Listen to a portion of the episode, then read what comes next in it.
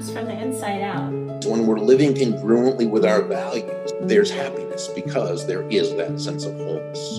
Is wholeness is when the way of your being matches the truth of your being.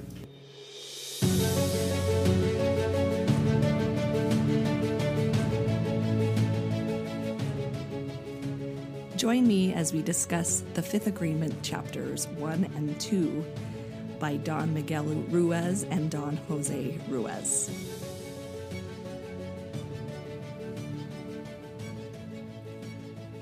Chapter 1's title is In the Beginning. And it begins with From the moment you are born, you deliver a message to the world. What is that message? The message is you that child. It's the presence of an angel, a messenger from the infinite in a human body. I love that beginning. This is one of my favorite books. And I hope that as we go throughout this series, it'll become one of your favorites too. One of the first things they want to teach you in this book is the idea of understanding symbology, they call it. And when you understand symbology, you understand that we that shows up as um, letters, and those letters make sounds. Those are symbols. Letter T is not a, a reality or a truth, but we agree upon this letter T that says ta. Th- these are the symbols that we use to describe our world. And when you really begin to understand and and expand the idea of a symbology as far as what we experience in this world, it opens things up, not only so that you can begin to interpret things in your own fashion, but also that you just see things from different perspectives. It's easy to connect with people because you understand the idea that these symbols can show up differently. We even have a money is a good symbol. You know, that uh, it's not until we completely understand that that $5 bill is very different from the $100 bill. The $5, the symbol of that 5 gives you more than the, or less than the symbol of the 100. So it's not that the paper is more valuable. It's not that that number has uh, any specific weight to it. It's all about the symbolism of that paper, that $5 and that $100 he says in the book every word that we learn is a symbol for something real or imagined. And there are thousands of words to learn. So the way that we go throughout the words, the world with our vocabulary is the way that we understand each other. We have the symbol of the word, but we also have meaning behind it. The meaning is what gives a lot of weight to those symbols. Um, for instance, when I was younger, I remember my mom, she said this a few times, so it must have been important to her. But for her, when she was young, they were not allowed to use the word hate. Like, hate was kind of like a, a bad word that she would get in trouble for as a child. That hate was a very strong word, and it was um, something that she felt a little guilty about when when it showed up. You know, when when the word hate came into the into her express into her experience, she felt a twinge. I did not have that same twinge. So when I said, "Oh, I hate cheeseburgers," that kind of jolted her. Felt like I had done something bad, and I really admired the fact that she recognized that that it was the symbol that was causing her some distress and not the reality. She never i didn't get in trouble for using hate but she but i knew that it was affect it affected her differently. So do you see how not only is the the symbol the word hate but the meaning behind it? The meaning was very strong for her not as much for me. And we have those things in our in our lives we we have those things that hold a different meaning than than for other people he talks about in the book that we live in this punishment and reward system. This is how we learn about these symbols. We learn by punishment and reward. And he uses the word domestication. So it's very true that we learn how to act and how to be through a reward, which can be anything from a smile or a, a look of acceptance to that scowl or even maybe as a child would even get we'd even get a spanking or a timeout or something like that. This is how we learned what was appropriate what was inappropriate through this punishment and reward and through domestication. He'll use that word a lot when we go through domestication which is our training our way that we are taught to understand how these symbols what these symbols are what they mean how we should think about them we're only taught what the generation before us knew and believed. And we put a lot of emphasis on that, but the reality is is is that things get passed down from generation to generation, whether good or bad. And it's just important to distinguish between the validity of those things around the world. They can be completely true for us on an individual basis, but we have to understand and own that we create that truth more than the truth stands there and and we have no choice choice about it. We we are given it in a way. Just like pets or farm animals are domesticated we become domesticated in our individual societies about what's acceptable and what's not and we do it through what he calls the attention but he says in the book we believe that it is real, the things that we've been taught, because we give it a life through the power of our faith, which means we believe without a doubt. When our mom points at a tree and says tree, we believe it. We, we don't doubt it. Let me start over with the quote. We believe that it's real because we give it life through the power of our faith, which means we believe it without a doubt, what that voice is telling us. When we learn these symbols, we learn them through what he calls the attention. So, whatever, it has to come to our attention in order for us to learn some things. Otherwise, it kind of passes us by. So, the intention is there. He uses that word attention. It's what we are, what's, what's right in front of us. So, I'll give you an example. Let's say that you walked around all day. I use this example quite a bit you wa- you've walked around all day and you've had a piece of paper or something stuck to your back and you didn't know that it was there. So you went through your whole day and because you didn't know that it was there, you walked around your day um, just like any other day. So two scenarios at the end of the day. One scenario, you it's just as you're walking into the door, the paper falls off, and you go you've never know that that that was there the whole day. You have no reference to any embarrassment. You have no reference to to anything that people that even gave you a, a strange look you just thought something was wrong with them or something right? It didn't occur to you. It wasn't in your attention that you had this piece of paper stuck to the back of you.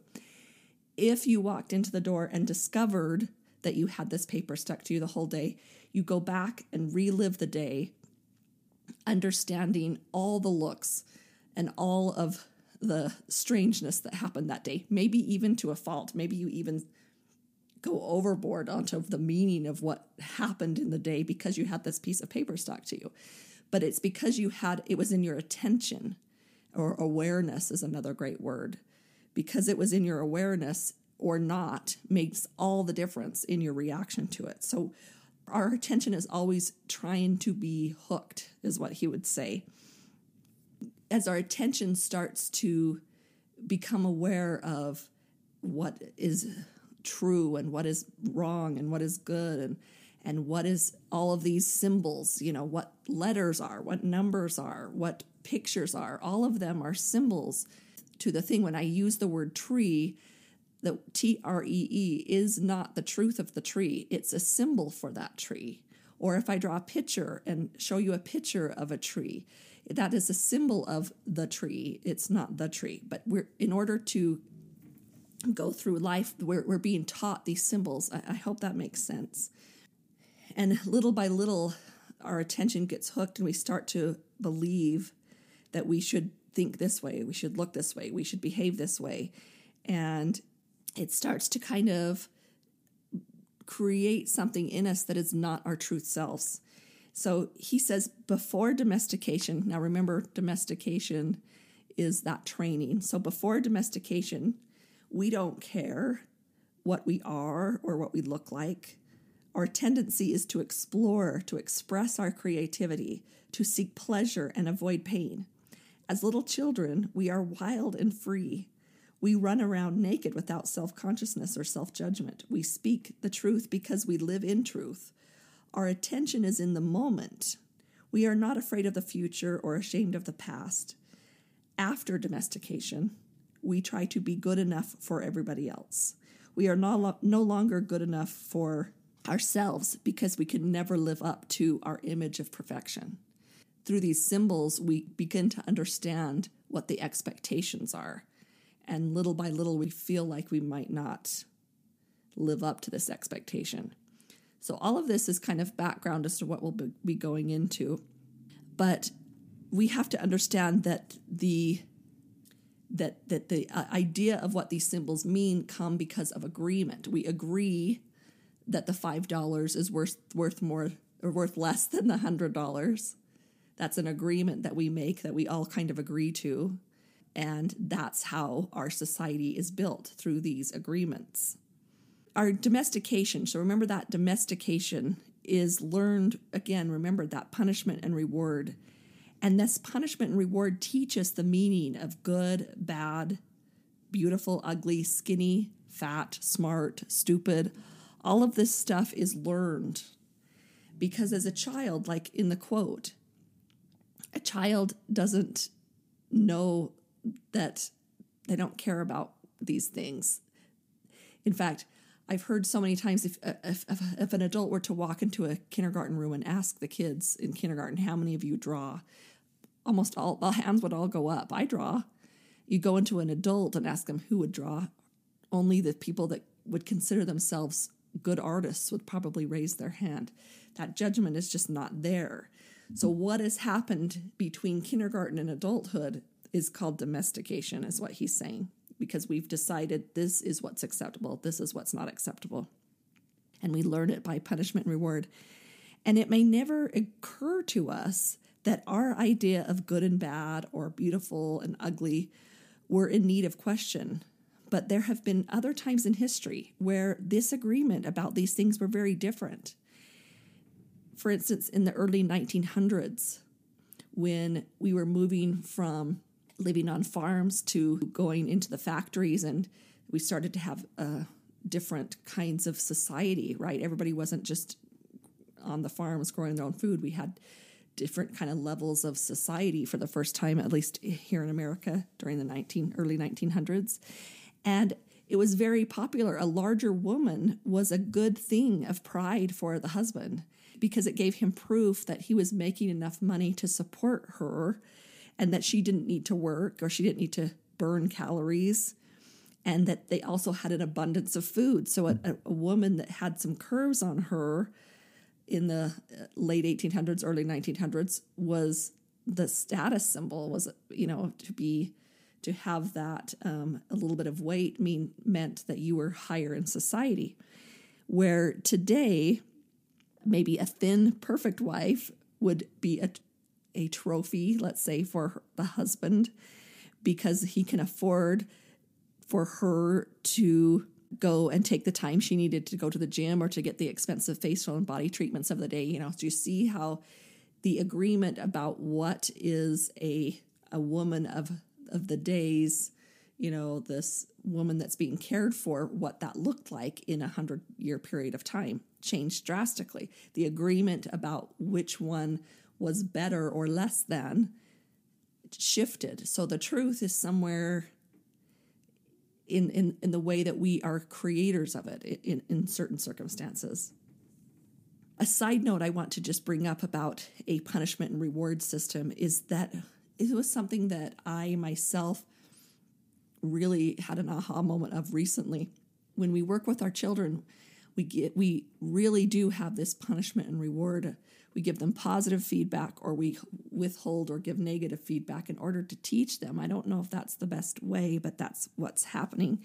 That's the best I had at the time. It felt it feels like but what I realized is that one thing to really really question and question this idea that we do in our society is that in a punishment reward system, when someone doesn't receive a reward, then it automatically registers as to the psyche as a punishment.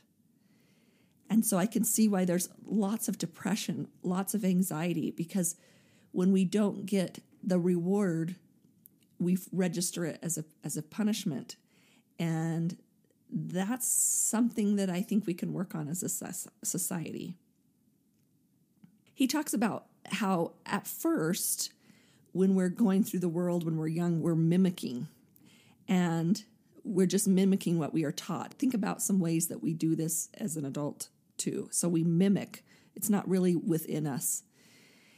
And then when we begin to talk to ourselves within ourselves using the symbols, then we begin to think for ourselves instead of mimicking. He brings that that up. So once we're to the point where we're talking to ourselves in symbol, and he even gives this example about he his native tongue is um, Spanish, and when he learned English, when he began to think and process in his own mind the English words, then he knew that he spoke fluent English.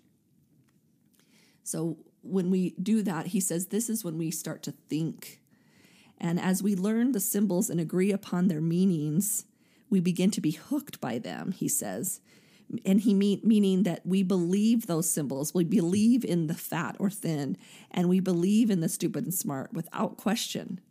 And those ideas speak in our minds. And he calls the speaking the voice of knowledge. And sometimes that knowledge that voice is our mother or father or brothers or sisters and it pretty much doesn't stop talk, talking from that point on eckhart tolle he would call this the ego and there's a really good book called The Untethered Soul that will help you figure out that voice of knowledge within you. It's and this voice of knowledge is not always our friend. Has it ever occurred to you to question the truths that you've been taught? Are you really as unacceptable as you think? Is there room for a different opinion there? The one of the first lessons I had in my spiritual awakening, whatever you want to call it, was to understand the difference between fact and opinion. And facts are very much the minority, much more opinion than fact.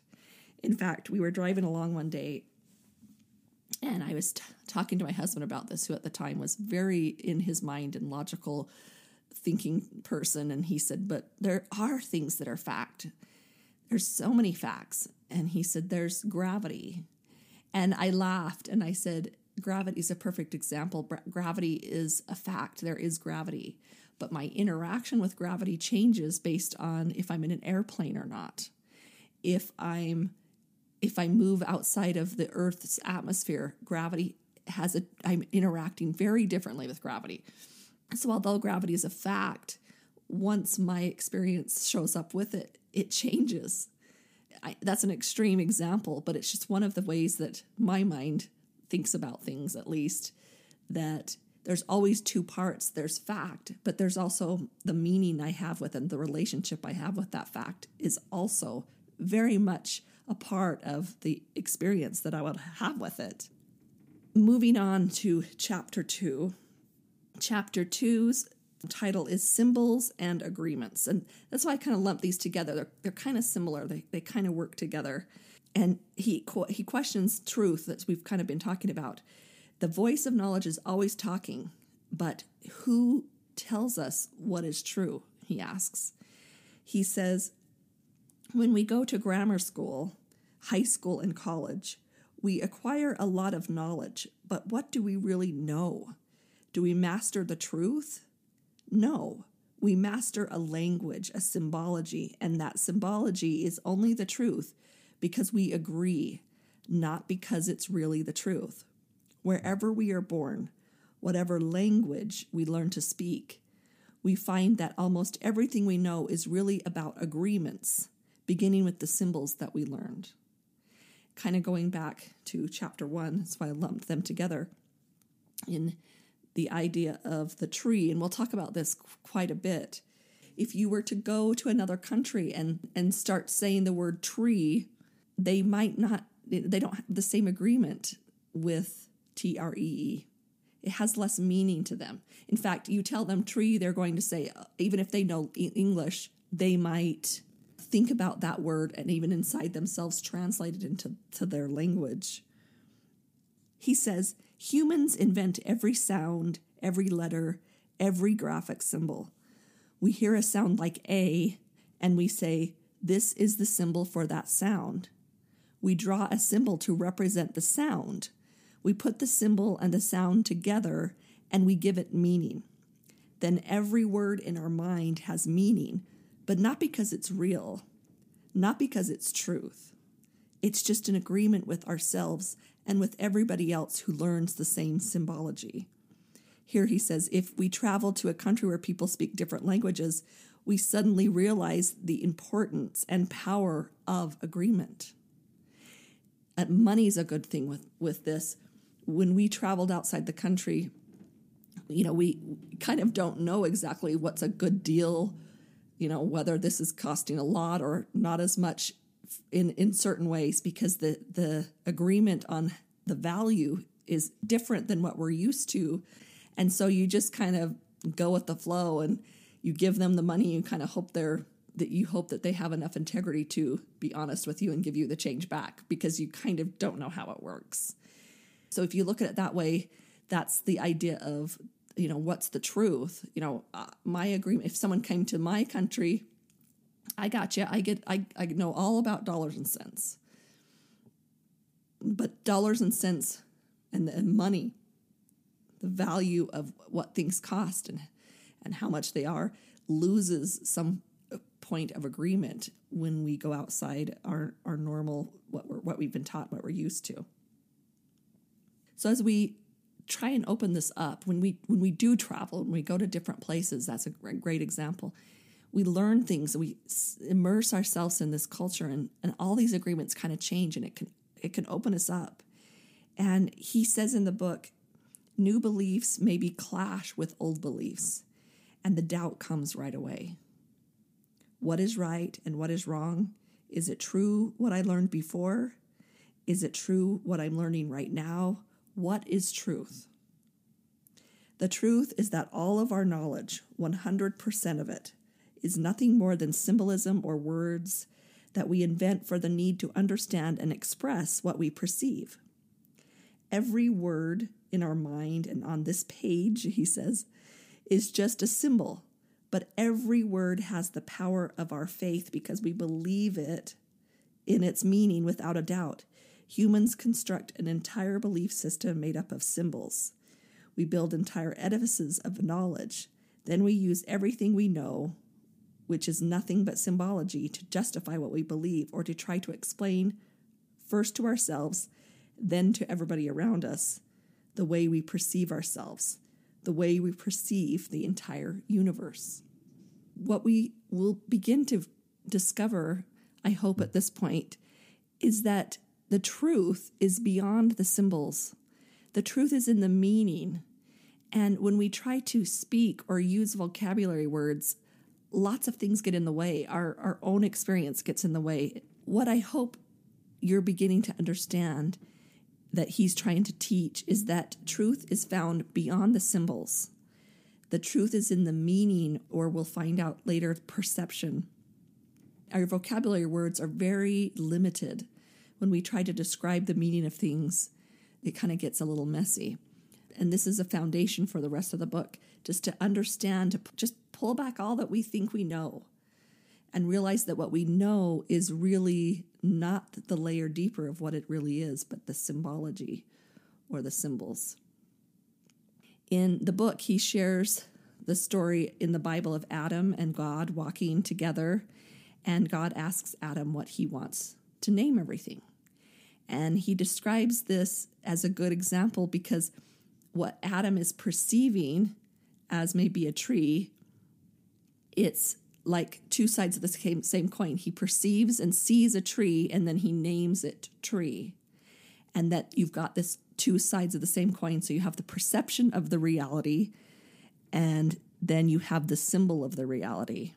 And so they both work together, but begin to see how there's a little bit of space in between those two. The tree itself doesn't identify as a tree. Our symbology is very complicated.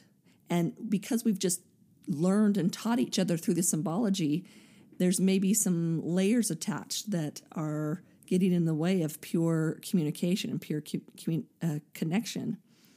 And that these agreements aren't always the same. If I asked you to think of a tree, your picture would be different than mine. And which one is true? Is yours true or mine's true? But we wouldn't say I uh, I wouldn't tell you your tree was a lie. And we'll get to that word lie. He uses that word very strongly later in the book. I love the way he says that the thing that is perceived, he calls this science, and the interpretation he calls art. Truth is both of these things, and it may be different for different people. This is very abstract, and it requires an understanding of paradox and how truth and and fiction may exist in the same place. And it also brings up feelings within ourselves of whether we want to just to go along with the agreements or whether we're the type that needs to find out for ourselves.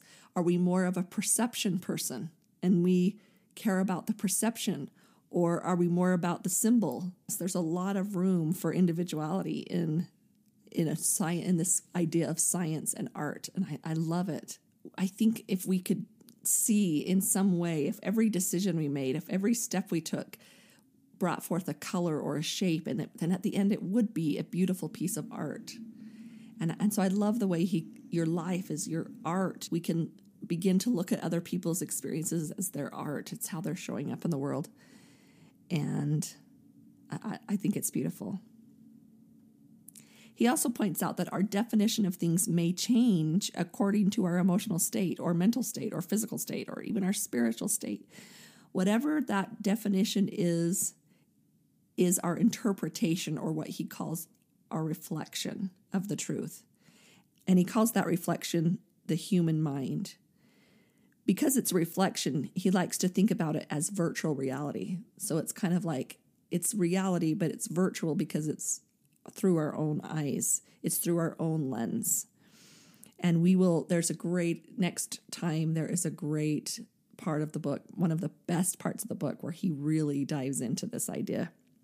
But you can see in our world today that people act and they speak and communicate in a way that they often think that everybody else understands what they're saying, that we're always on the same page and that we're all thinking alike and we get into trouble that way. And then we get in even more trouble when we don't get curious when we when we don't get curious about another person's perspective.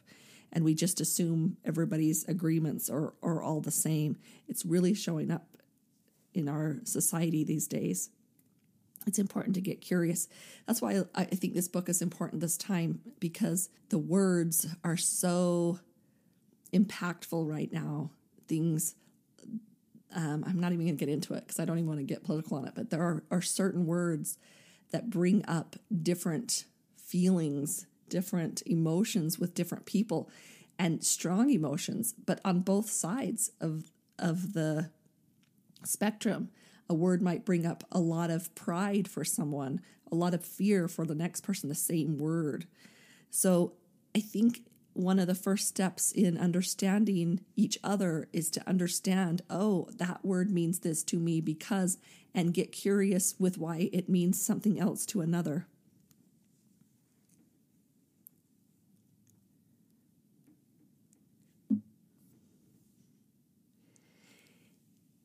He talks in the book about the word and the word is the language, the speaking that we use in our life. It's how we, it's our voice, or the way we speak.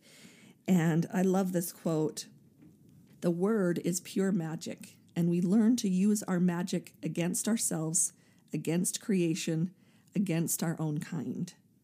To be aware means to open our eyes to the truth. When we see the truth, we see everything just as it is, not the way we believe it is, not the way we wish it would be. Awareness opens the door to millions of possibilities. And if we know that we are the artist of our own life, we can make a choice from all those possibilities. That was something that was really powerfully taught to me was this idea of opening all the possibilities. So once we let go of all these agreements about what is good, what is bad, if we open up all of those and just let the good and bad go, then we have the ability to make a choice.